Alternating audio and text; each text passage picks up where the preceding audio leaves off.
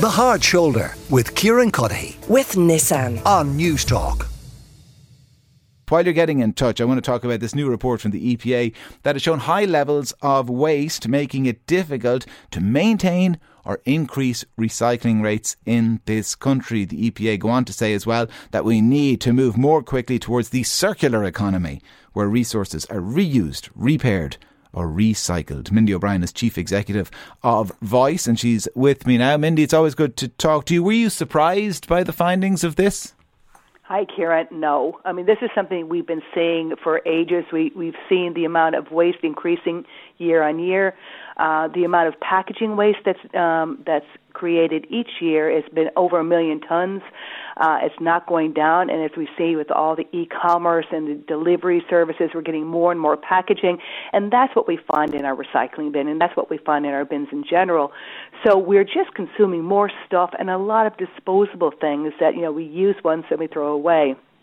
So we need to really embrace the circular economy and look at how to consume more sustainably, um, still enjoy ourselves, but do it in a better place, in a better way for the planet and for our natural resources.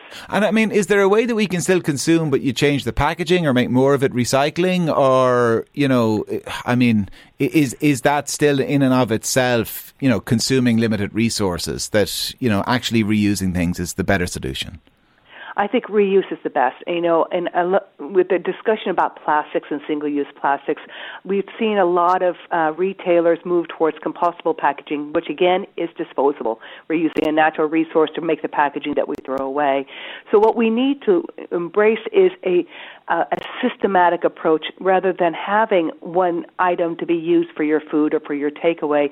You invest in a system where you have a reusable container that you use it, you return it, it's used again and again and again. And, and there's a logistics, there's sanitation, there's a whole business model there that can reuse this packaging so that you can buy the product, you can buy your coffee, you can buy your takeaways, but you just rent or borrow the packaging. And have other countries cracked this nut? It, there are a lot of pilots around the country, around the around the EU. Um, I know Germany has quite a few um, pilots up and running. We actually have a pilot in uh, Clontarf right now called Vytal Systems that they are using reusing uh, soup containers and uh, food containers and coffee containers that you borrow it and then you pay you, you sign up to a, a system and then you return it and then they wash it and they reuse it again. So it's in its you know infancy right now, but there's a real move towards this um, type of system, and also the EU is really looking at how to mandate um, certain targets for reuse as well.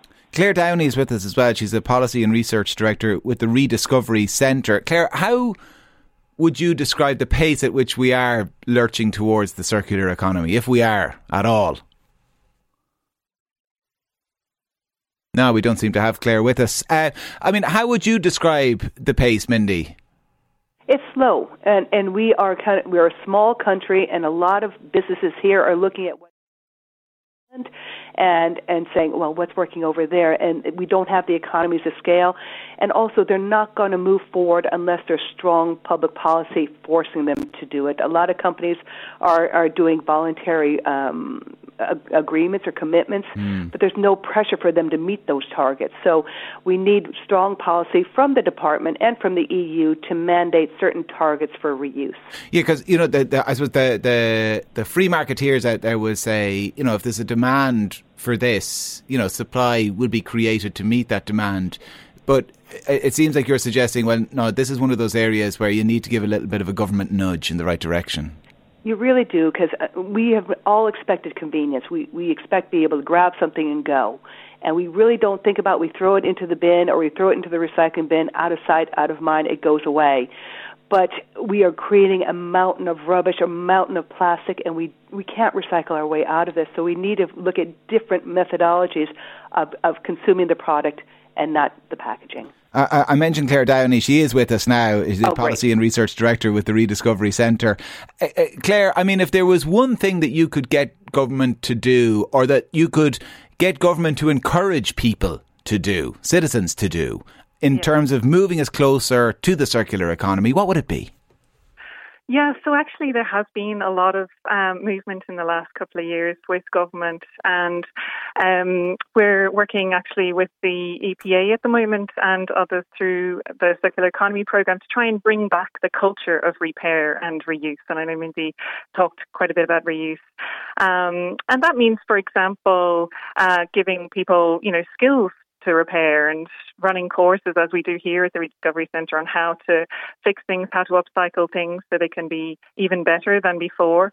Um, we're running repair cafes, for example, where people can get things fixed for free and clothes swaps. And um, we had a lovely example from a repair cafe just a few weeks ago where a woman brought in a second-hand coat um, that they'd obviously bought from a from a charity shop and had that repaired as a Christmas present. So it's a really lovely way mm. not only to cut down on waste but also um, to save money.